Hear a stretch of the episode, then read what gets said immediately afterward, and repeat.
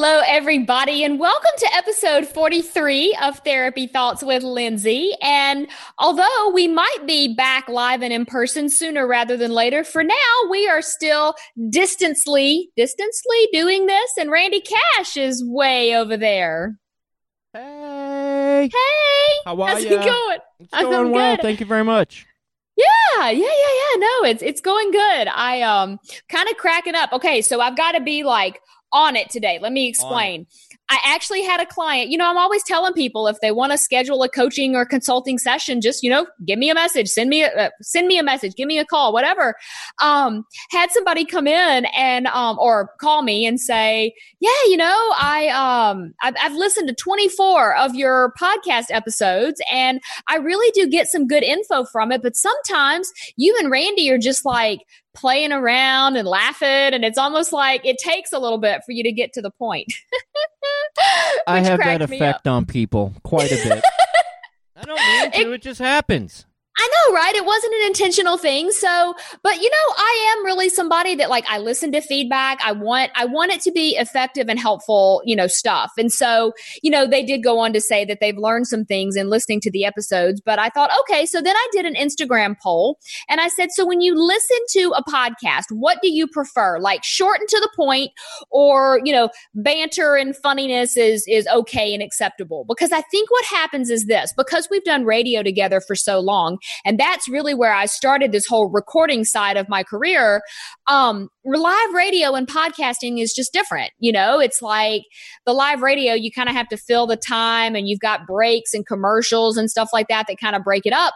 With the podcast, you're just kind of like, okay, let's get in, do the work, and then get out, right? So I am going to really attempt to take this feedback and just let people know I'm a work in progress. Like I totally am open to feedback. I want to hear what works and doesn't work, you know, for people that listen and, and watch. But yeah, so definitely we're going to try and like take the funny, silly down a notch and just get to the point. We'll see if I can do it.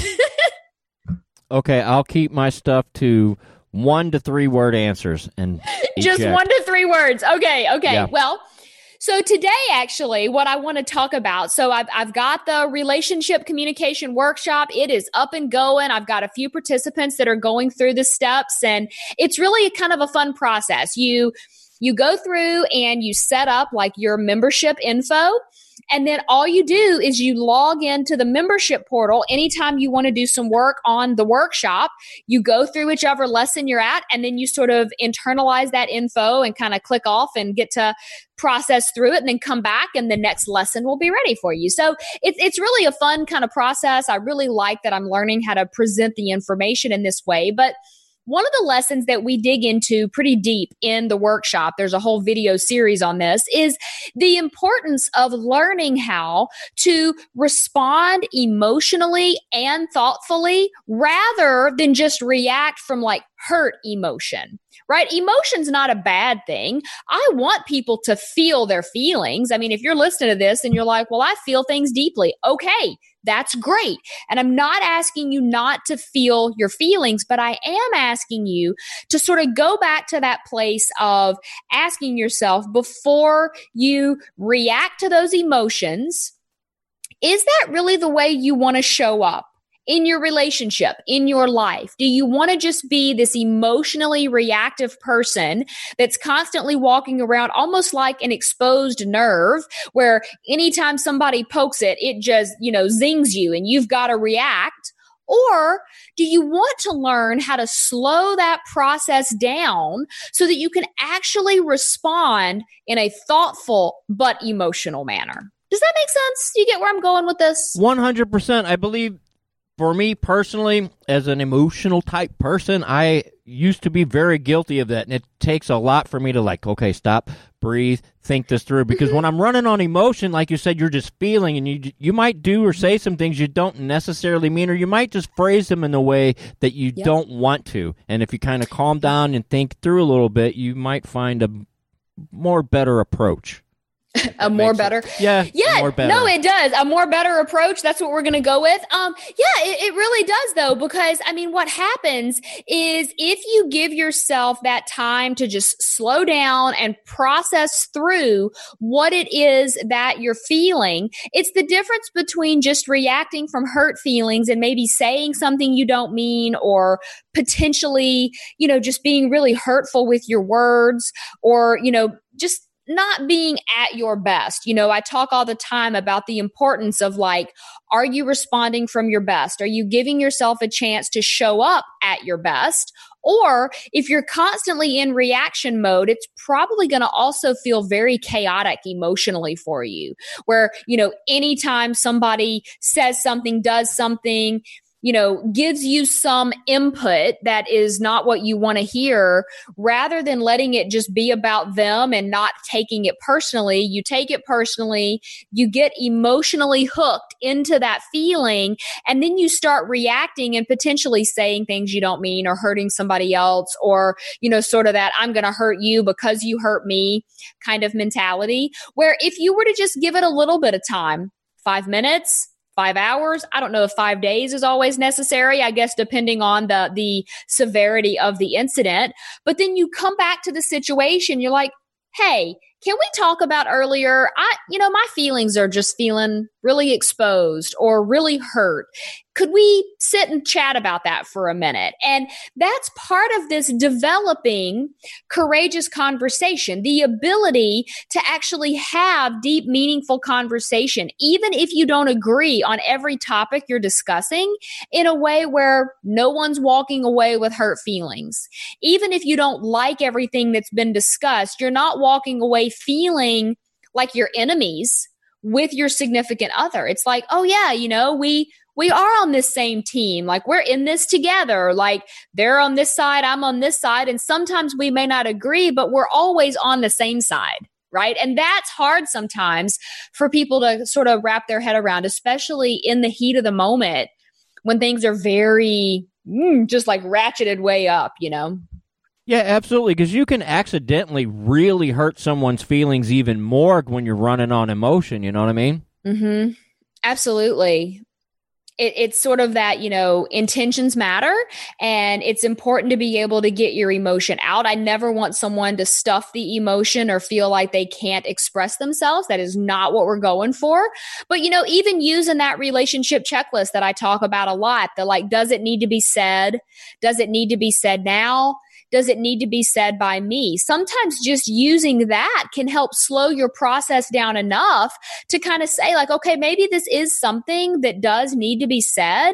It's just not the right time. And if we can come back to it when emotions are a little lower, or maybe we've turned down that intensity some, we may have a much more productive conversation overall. Yeah, absolutely. I personally believe that you will get farther when you're not running on emotion, when you're thinking clearly, and you're actually able yeah. to have a conversation. And you're because when you're emotional, man, everything's amped up. Your adrenaline's flowing mm-hmm. and everything. You know what I'm talking about? Mm-hmm.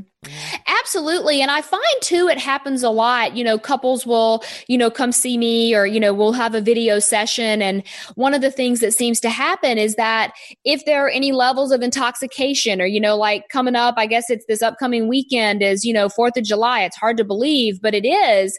Sometimes when there's a lot of alcohol or other substances involved, it can make your, your ability to react in maybe the most healthy way a little more difficult. And so sometimes that's why you'll find that during like big drinking holidays, people might get into fights or arguments or fig- feel like they're having, you know, kind of that World War III sort of conversation that just spirals and spirals because you're not always at your, your best in those moments. It doesn't mean don't drink. It doesn't mean don't have a good time, but it does mean don't feel like that's the best moment to now sit down and discuss the next 50 years of your life plan. That may not be so helpful. Yeah, absolutely. Because when you're, especially if you're buzzed, you might have, like we've talked in the previous episodes, of those lingering thoughts and emotions that you haven't gotten to yet. And if you're a little yep. buzzed, those things can come out, and they can come out yep. in a very unproductive way. Yeah, absolutely. It's almost like they, um, you know, it, it, lowers those inhibitions a bit or that filter that lets you say, like, oh, yeah, like, is this really the best time and place to have this conversation? And, you know, sometimes too, I feel like it's helpful because, like, let's say that you're having, you know, just like the worst day ever and you come in and your significant other greets you happily, hey, sweetheart, how's it going?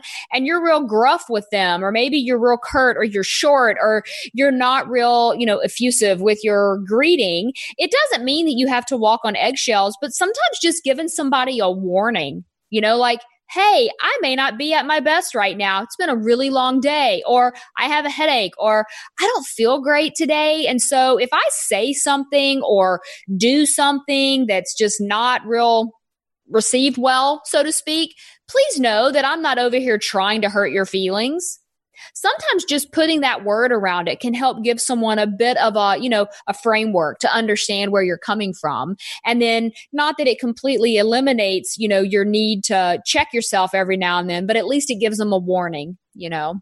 Absolutely. And knowing me as well as you do, I tend to be a bit emotional. I've learned over the years in this situation, I will say, hey, man, I'm a bit cranky right now. It has mm-hmm. nothing mm-hmm. to do with you. I've had a rough mm-hmm. day, but I need a few minutes to kind of calm down and chill out, mm-hmm. and then we can do what needs to be done.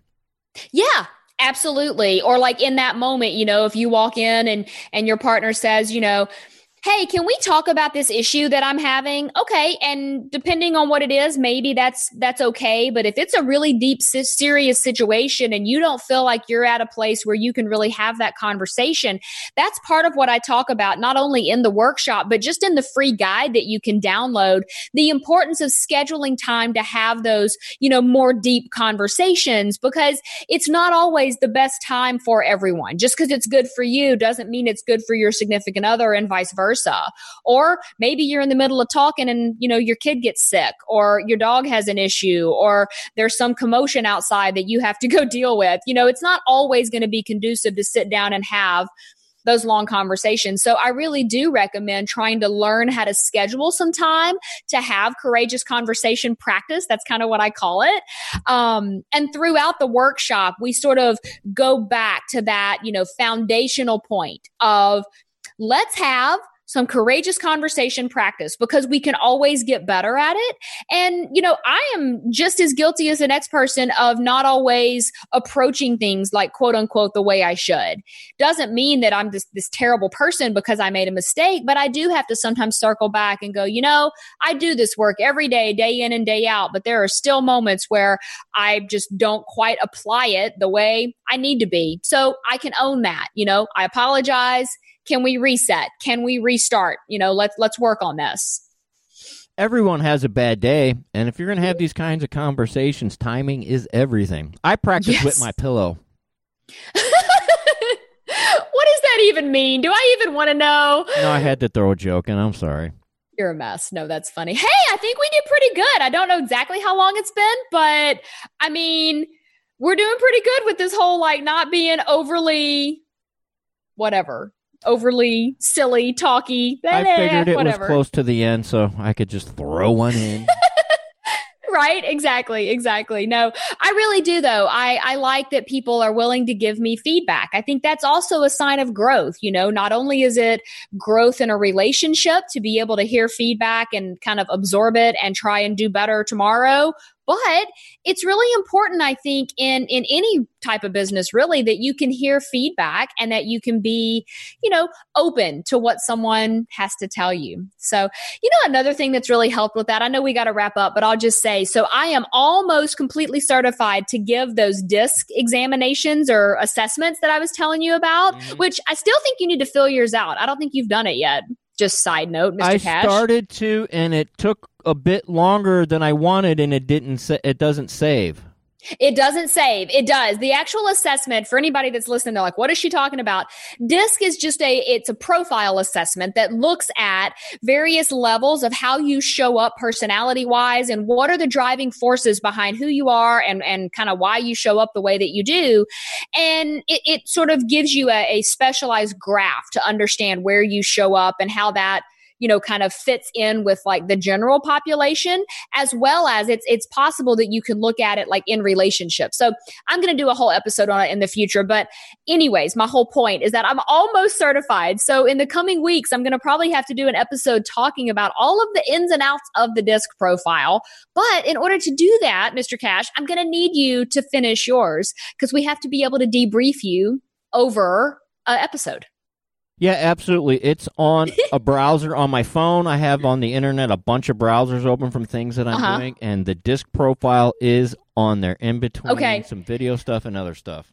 Well, I will say it takes about to, to do a really good assessment takes somewhere between 25 and 35 minutes is like a good average amount of time. If you do it much shorter than that, you may not be really thinking out the questions enough to kind of give a lot of thought process to it. If you do it much longer than that, it might mean that you're overthinking it and then that could skew the results. So I'll just give you that little tidbit, but we will definitely be talking more about the disc in the coming weeks because I am like so close to the certification and then I get to actually start offering it as a service, as a value add to my clients, both individually and from a couple's perspective. So, yay! yay. Have to celebrate. I know, right? If people want to follow along with your hilariousness, where can they find you? If you want to follow along with my hilarious shenanigans, you can do so uh-huh. on Instagram at rcashcomedy. Thank you. Awesomeness. Yes. And you do post some funny stuff. I got to watch you go live the other day. That was a lot of fun. I got, it was. I bought some new video lights, so I had to test them, uh, test them out. So I wanted to check right. Them. That's awesome. Yeah.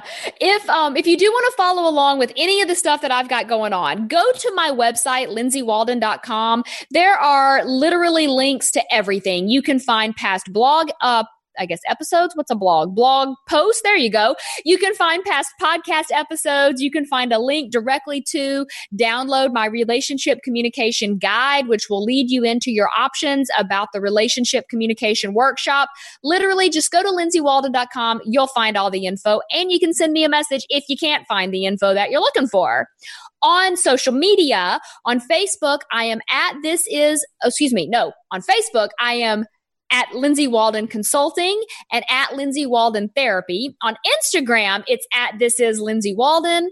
On TikTok, it's at This Is Lindsay Walden. And then on Pinterest, it's Therapy Thoughts. So there are plenty of ways for you to follow what I've got going on. Always trying to offer value to your life and give you some little, you know, tidbits of knowledge that you can go ahead and start using right away. And of course, I'm here if you want to work with me one on one. So Lots of ways to do that. Hope you have a fabulous week. Hope you have a great 4th of July, and we will be back next week with more.